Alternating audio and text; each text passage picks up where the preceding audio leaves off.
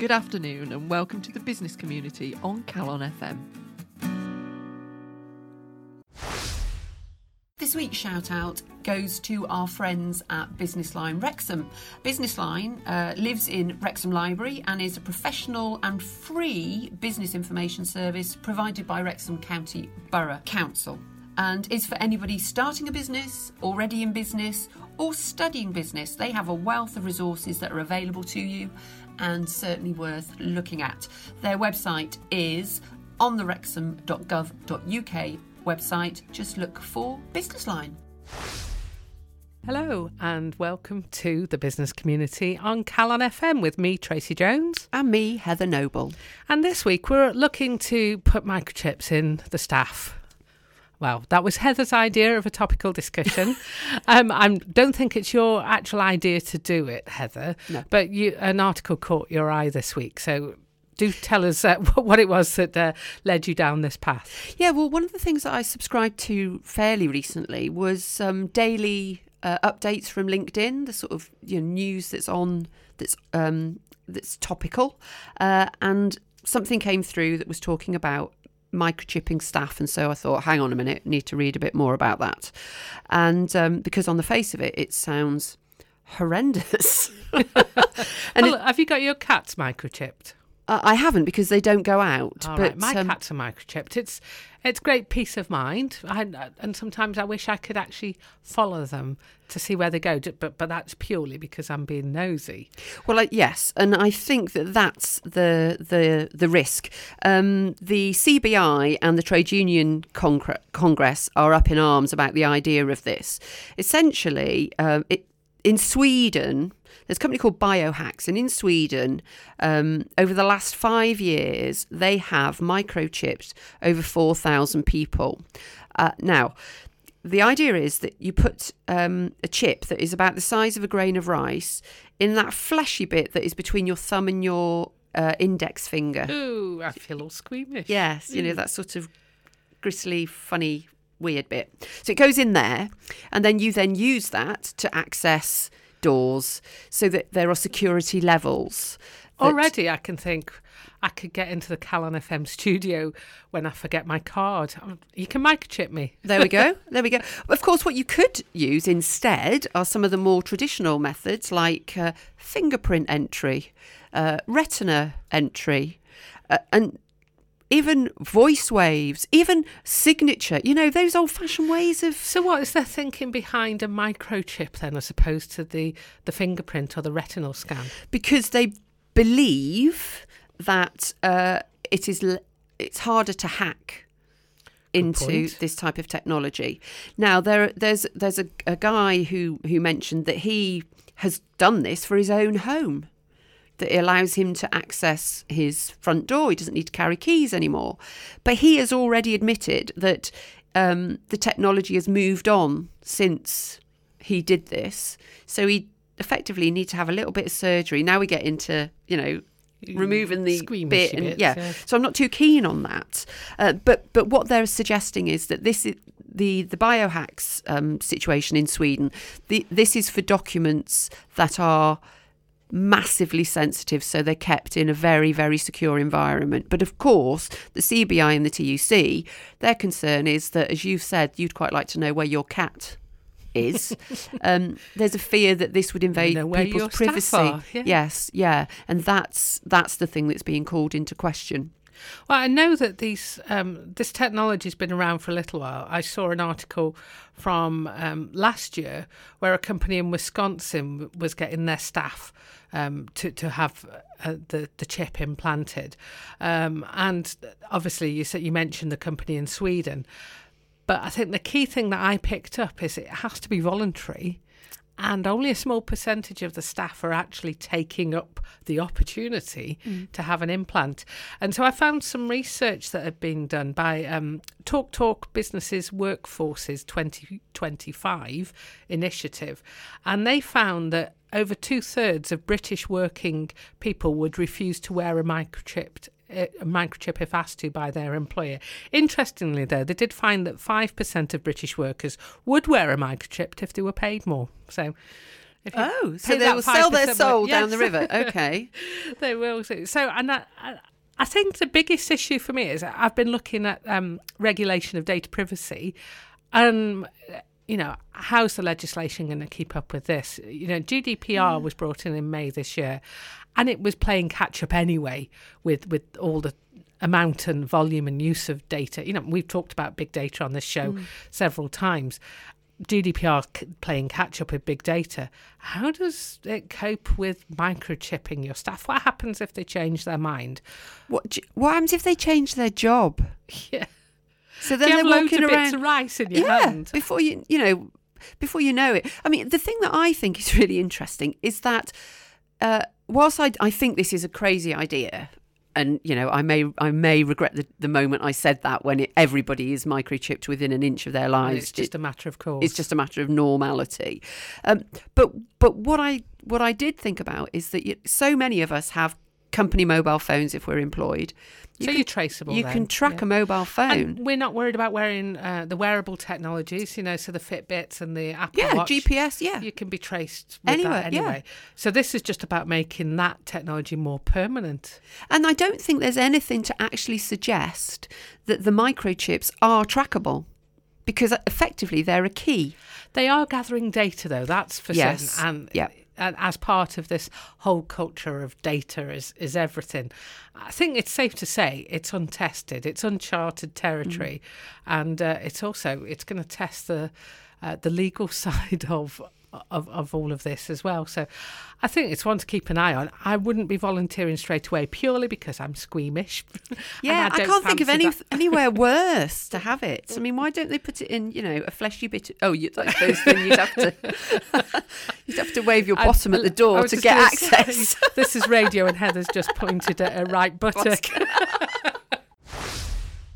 If you weren't listening in last week, you won't be aware that we are very, very excited. Our big bit of news is that we have got our podcast available through the usual podcasting channels. So it's set up on iTunes through RSS feed, however you normally listen to podcasts. So you just need to search for the business community and up we will pop. And so what we want you to do is to listen to the podcast, subscribe to the podcast, comment on the podcast, and share the hell out of it to everybody that you know, because we want to spread the word far and wide. So, um, so if you, if you're into podcasts, then then go and subscribe. Alternatively, you can just listen through our website, which is thebusiness.community news and events like other people's news, which isn't as big as that. Uh, what have you got for us this week, Tracy? Okay, so I couldn't do a section on the news without talking about the John Lewis ad. That's the news of the day, the Christmas advert for John Lewis. Um, it's got Elton John in it and um, it's got a message. I was determined not to be emotionally affected by it. I failed. Even when I came into the studio and said to Heather, Have you seen this? And I showed it to you, I still cried in the same place. But I'm soft like that, You aren't are. I? Yes. You are. Um, and the message from John Lewis this year is some gifts are more than just a gift. And we'll be talking a little bit more about choosing a gift in our review section of all things later on in the show. So that was good timing with the John Lewis ad, but there were a couple of other adverts that had really caught my eye before that this week. And I really wanted to give them a mention. I think the thing that I'm noticing just this week from the adverts is they're very they're, they're huge. They're, they're like um, mini films. And Cinematic is the word you cinematic, used. That's the one. Yes. Sorry, I forgot. Completely forgot that I used that word earlier on. So this next ad I saw in the cinema. So we'd gone as a family to see Bohemian Rhapsody, brilliant film by the way. Um, and then this advert started, and I wasn't sure if it was an advert or if it was a trailer for a film. It was dark. It was um, infused with this organisation called Giant Corp, and it was um, it was a dystopian future. So if you've ever seen Mr. Robot, it, it reminded me of Evil Corp in Mr. Robot, or if you've seen Black Mirror before, it's the the not too distant but still a little bit distant future, but still scarily close. And so there's this woman travelling through a town.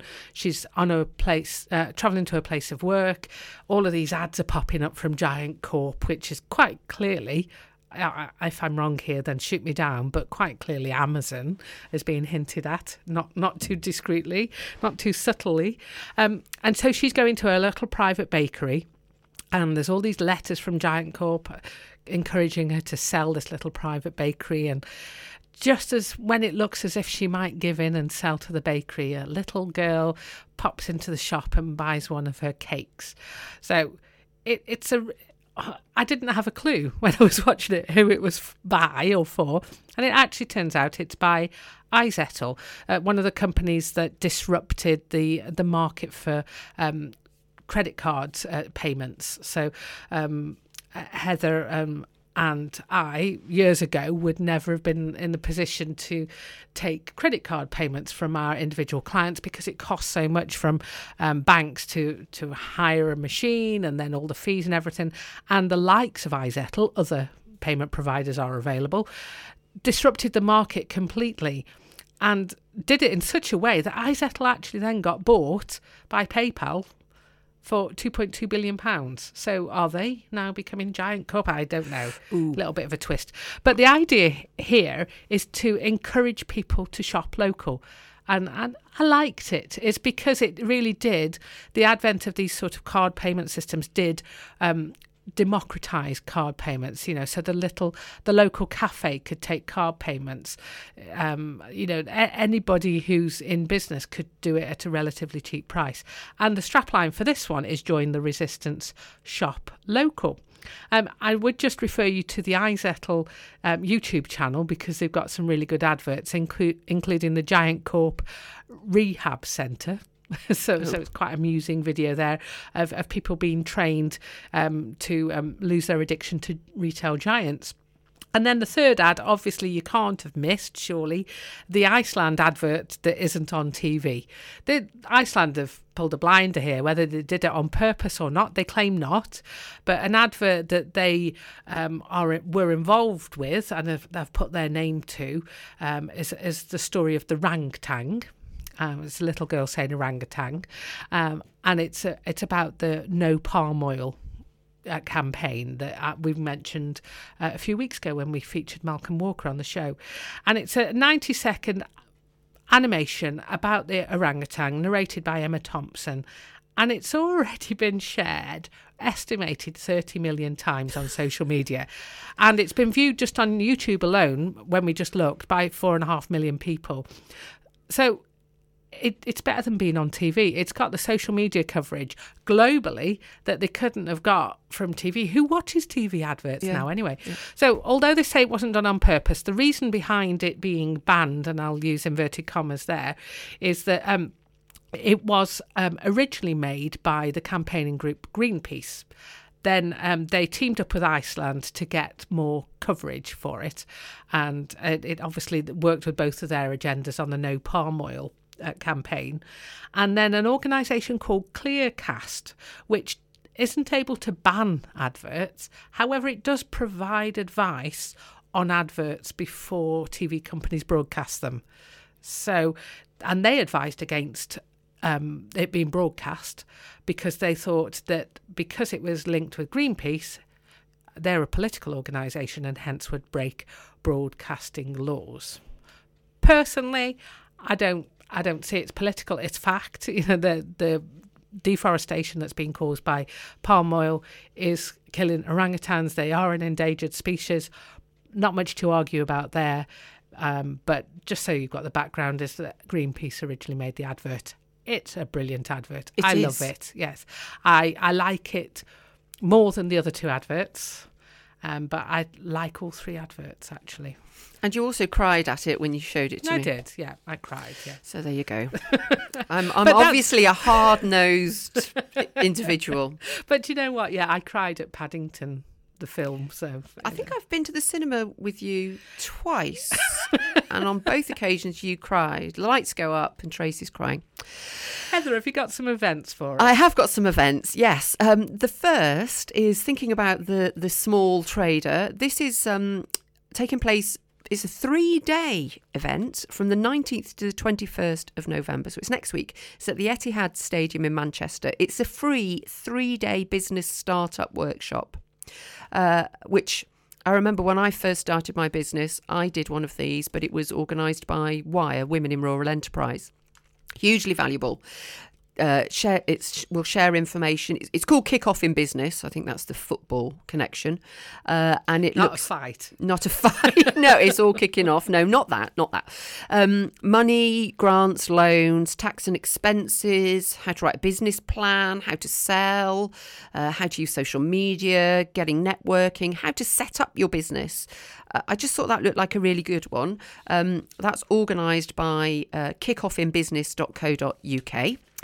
On the 6th of December, I might go to this because I I love the sound of it. It's only thirty pounds. It's in Birmingham. It's a CIPD event, but it's a mock employment tribunal Oh, that sounds good. being conducted by Shoosmiths law firm.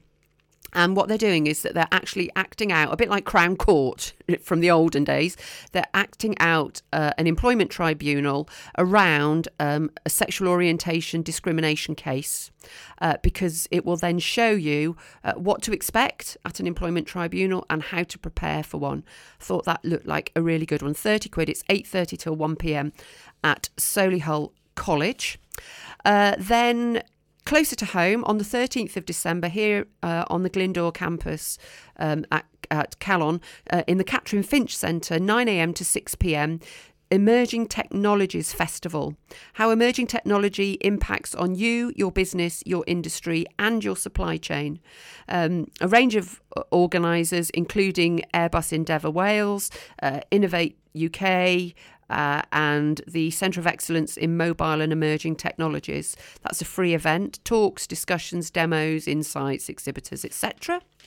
And finally, looking ahead into um, next year, this is the 7th of February.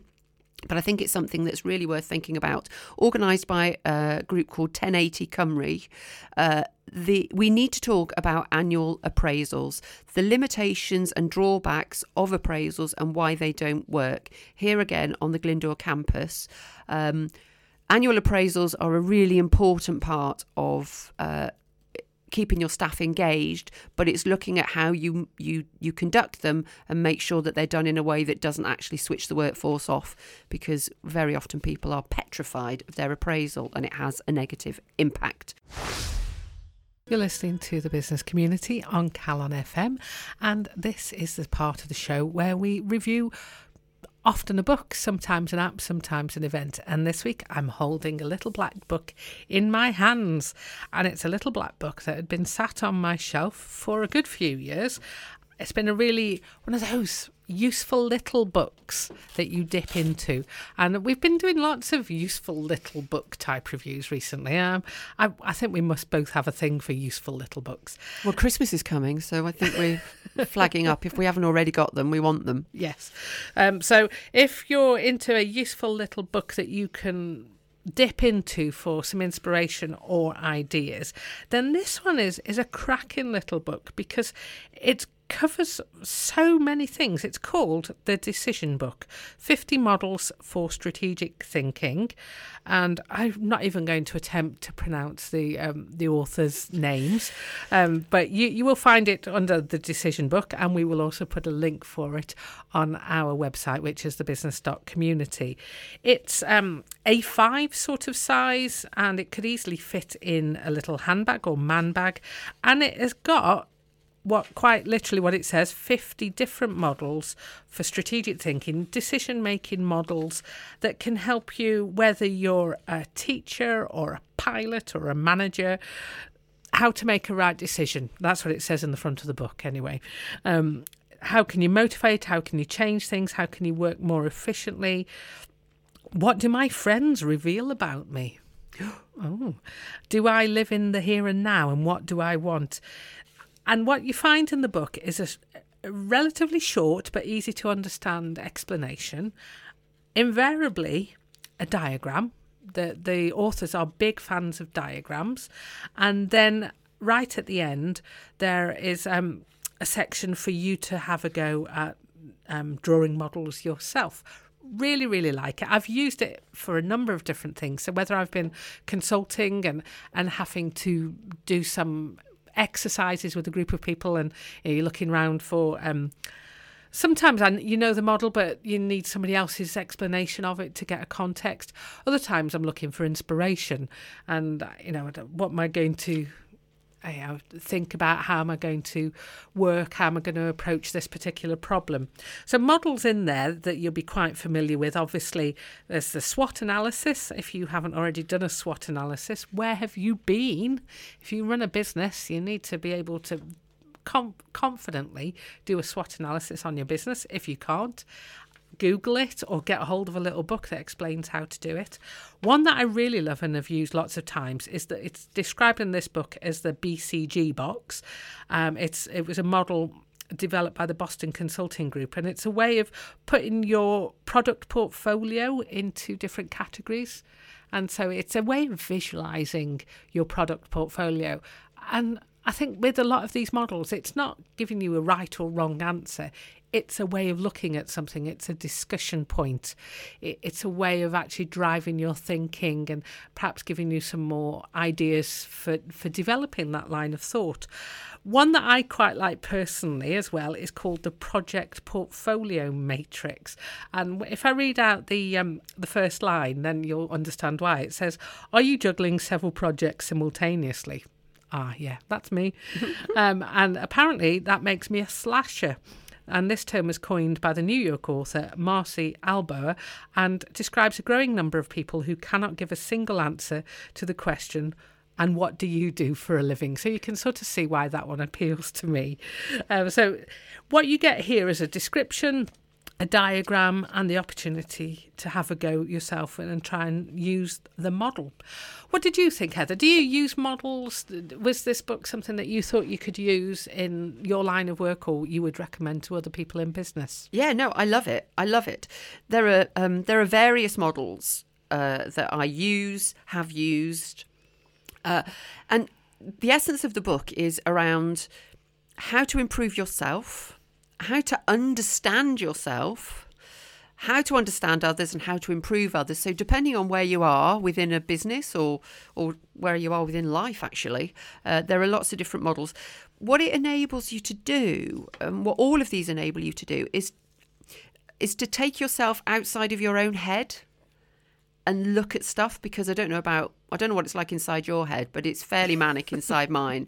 And sometimes you're so close to an issue or so close to a problem that you can't take a step back, uh, and that's that's what this what this gives.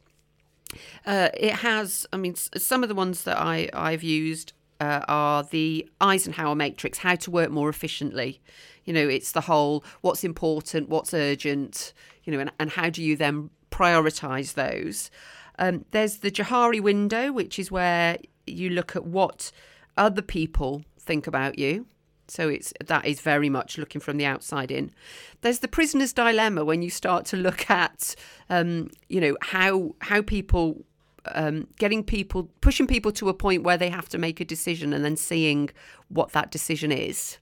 Uh, and then there's a bit of role playing, which not everybody likes, but you know, Belbin and De Bono have have got um, a role playing uh, matrix where you look at uh, how you do think outside a situation. Yeah, so six thinking hats comes into that. Yes, one exactly. Which is one. Yes, yeah.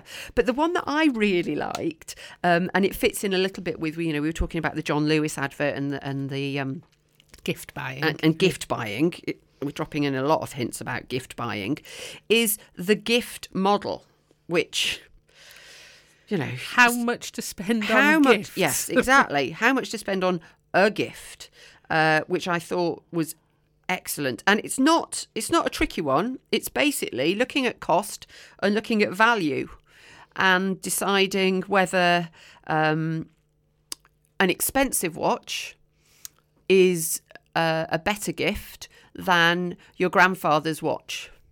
So if somebody gave, you know, if you gave your grandfather's watch to your brother, and you know, and it's all in nice working order, um, that's better than going out and spending thousands upon thousands of pounds on a Rolex because the value that the person who's receiving it will add to that is is priceless.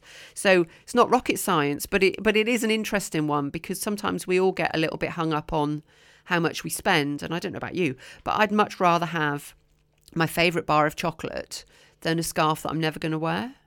And that literally is the message of the John Lewis ad there for you. Hint uh, to Stuart if you're listening: a Yes, bar of chocolate. bar yeah. of chocolate or a scarf I'm not going to wear, but there we go. The, what I liked as well is at, at the back there's um, something called uh, a section called "Now It's Your Turn," but there's two drawing lessons in there. This is really good material, and and the first bit is why you should draw while you talk, and saying if you stand up in front of an audience and you just talk, do people make notes? Whereas if you stand up in front of an audience and you draw, no matter how roughly, something on the on the screen, how many people make notes then? And it's so that they're encouraging you through the notes in the back of this book is is how to use visuals to actually get people to engage more. But then it goes further. Drawing lesson two uh, is called How to Make a Big Impression with Little Tricks. So you get over the idea of drawing. Now they're just going to give you a few more hints on how to make that drawing really stickable with, Yep. with your audience. So beautiful little book, highly recommended. It's called The Decision Book 50 Models for Strategic Thinking. We will put details of this on our website, thebusiness.community.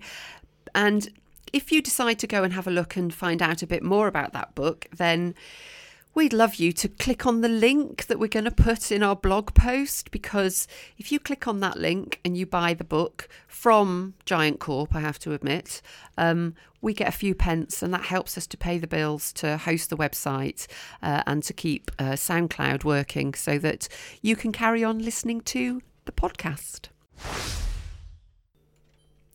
We love to find gurus. We like to say the word guru as well. We like to say the word guru. We like to find people who have been remarkable in business who or who are remarkable in the world of business. And this week, uh, Tracy chose the lady that we're going to be talking about. And it's a rare treat to find, at the risk of sounding like, you know, some sort of radical feminist, um, whether I am or not is another matter. Um, women who have achieved great things in business because generally when we look at the lists of gurus we've said this in the past they're full of men but this lady is somebody that, that came to your attention tracy uh, it's indra nooyi Yes. is that how you say it And as far as I can tell, um, I had to watch a few videos to um, hear people introduce her, but I believe it's Indra Nooyi. Mm-hmm. And she came to my attention because she has only last month stepped down as the CEO of PepsiCo. PepsiCo's huge. Why had I never heard of her before? Presumably, I wasn't looking at the right lists because she's been consistently on those lists of the 100 most powerful women or Forbes's list of um, most powerful women, the second most powerful woman according to Fortune. Uh, she, she's been there for 12 years as the CEO of PepsiCo and she's taken them through a radical change as well. She's actually helped them as they went through um, the um, austerity times through through the difficult times financially, and then through um, all of the backlash against um, sugary um, drinks and, and snacks. And she's stepping down with PepsiCo being really at the top of its game. And I'd never heard of her, and I feel a bit. I feel a bit sad about that. So I thought maybe um, we need to be looking a bit harder for these people. She you know, she doesn't make a big song and dance about it. She's not constantly in the press, but she is one heck of a, a powerhouse of a businesswoman. And she was um, born in 1955 in India, and she um, is an Indian American. She lives in America now, and she's just this rise is not through luck or through who she knows. Her rise to her position at, at PepsiCo was through sheer hard work. She knew where she wanted to go and she went and she got it. And under, trying to understand her background. Uh, she was brought up in a traditional Indian family. Her family were really supportive of their children, and the grandparents were involved in encouraging the, the grandchildren as well to achieve their best. And so she went on, she studied, and then she went to study in America. She worked harder and harder to get where she needed to be she she worked for the Boston Consulting Group, which we mentioned before with the uh, with the Boston Consulting Matrix. She says that she worked there for ten years and she uh, sorry for six years and she got ten years worth of experience, and. Uh, she's quoted in, in one of the uh, videos that I watched as, as saying that she wasn't going to get there by being the best dressed in the room so she worked on her brain. and so she made sure that she did the best job that she could possibly do, that she was always the person people asked for to work on a project. And she consistently overperformed and she, she put a lot of attention into the detail. But she seems to be a great leader as well. Now, I know you've done a bit of research into her leadership style, Heather. What did you find out there? Yeah, I'm always intrigued when somebody, if somebody takes a business from 2.7 billion turnover uh, dollars, this is, to 6.5 in 14 years, then they've got to be they've got to be doing something with the people within that organisation because just radicalising and revolutionising the the product range and the way that the products are sold that's you know you can't do that on your own and so she has what she calls the 5 C's of management her management style has competence courage, communication, consistency, and your personal compass. And uh, so, what she says for, for competence, she advocates that you should be a lifelong learner, that you should be constantly looking to develop your own skill set to make sure that you are um, not you know getting left behind. So always be looking to learn. To have the courage to speak out for what you think what you know what you believe because if you don't do that then you're not going to um, you know suggest the next big thing. So allowing people to feel brave enough to speak out. Uh, communication skills this is the thing that you know this is my thing. She says to over invest in your written communication and don't underestimate how much influence any communication has within an organization, internally and externally. Uh, consistency, she says to be steady and reliable at all times. And when you think about managers that we've had, you know, the worst managers are the ones where you just don't know where you stand. The ones who get a bit flaky under pressure. You need to be steady and re- reliable. You need to steer the ship uh, and, and, and manage people in a consistent way. And finally, and very importantly, your personal compass, your integrity has to be at the heart of everything that you do, every decision that you make. Because if you have that, if you stick to your personal compass, then nobody can challenge you on do, having done the right thing because that's genuinely what you believed was the right thing at that time. Uh, and I just thought that was really simple but sound and solid advice, which clearly works because you know, she's done some amazing work. Now, I watched a number of videos on, on YouTube, and one of the longest ones, and I, I it, to be fair, I did think at the start, I'm really going to watch an hour's worth of this. I did enjoy it. It was a Forbes Women interview um, with Indra Nooyi and Priyanka Chopra. Now, I'd never heard of Priyanka before. She's an actress and a producer and an activist and they were both being interviewed uh, about breaking barriers and, and engaging um, people. And one of the things I liked most about it was right at the end. It was it was good profile, good questions for both of them to answer, but at the end, Priyanka. Um, did sort of reflected on what Indra meant to her, and Indra reflected on what Priyanka meant to her. And what I think what Priyanka said about Indra, actually sums up a lot of the stuff that we'd read. I thought it was quite neatly summarised. Uh, Priyanka said that uh, Indra is a proud woman who's an achiever, but that doesn't define her when she walks into a room. Unlike some male CEOs who use cologne, hair gel, and their suits as a sign of their importance. She stands for integrity, she sa- stands for being self assured, she has grace and charm and humour, and she's completely wholesome. And Priyanka said that that's what she would aspire to as well. So uh, that that was really lovely. There's a couple of other really nice videos if you want to see them. Uh, she's interviewed by Fortune magazine where she talks about how she led PepsiCo through the disruptive phase and then there's a nice profile, just an interview, um, sorry, article by Natalie Sherman from New York on the BBC Business website. Uh, she she pulls a lot of different interviews together to present a nice profile of her.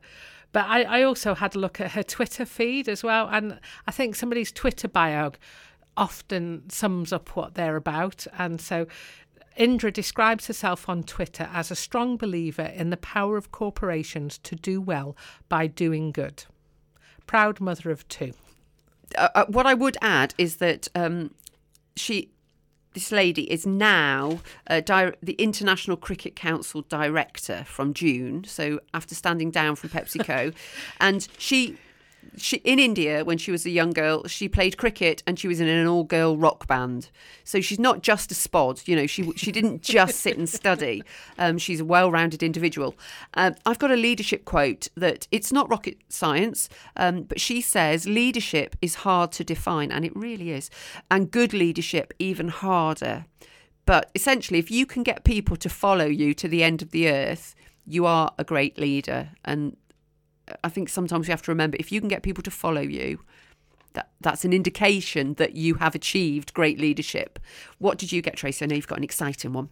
Okay, this this one speaks directly to me. So, um, this quote is is taken from a message that she wrote on all the social media platforms, directed at her PepsiCo colleagues on the second of October when she stepped down as CEO of PepsiCo. She included a number of different pieces of advice, but this one is be lifelong students. Our world is changing rapidly all around us, and if you want to continue to thrive in the years ahead, you'll need to continually educate yourself. That's about all we've got time for. Do join us uh, next time on the business community and remember that if you are listening to the podcasted version then we would love your feedback we'd love your comments on what you think and then let everybody else know um, where they can find us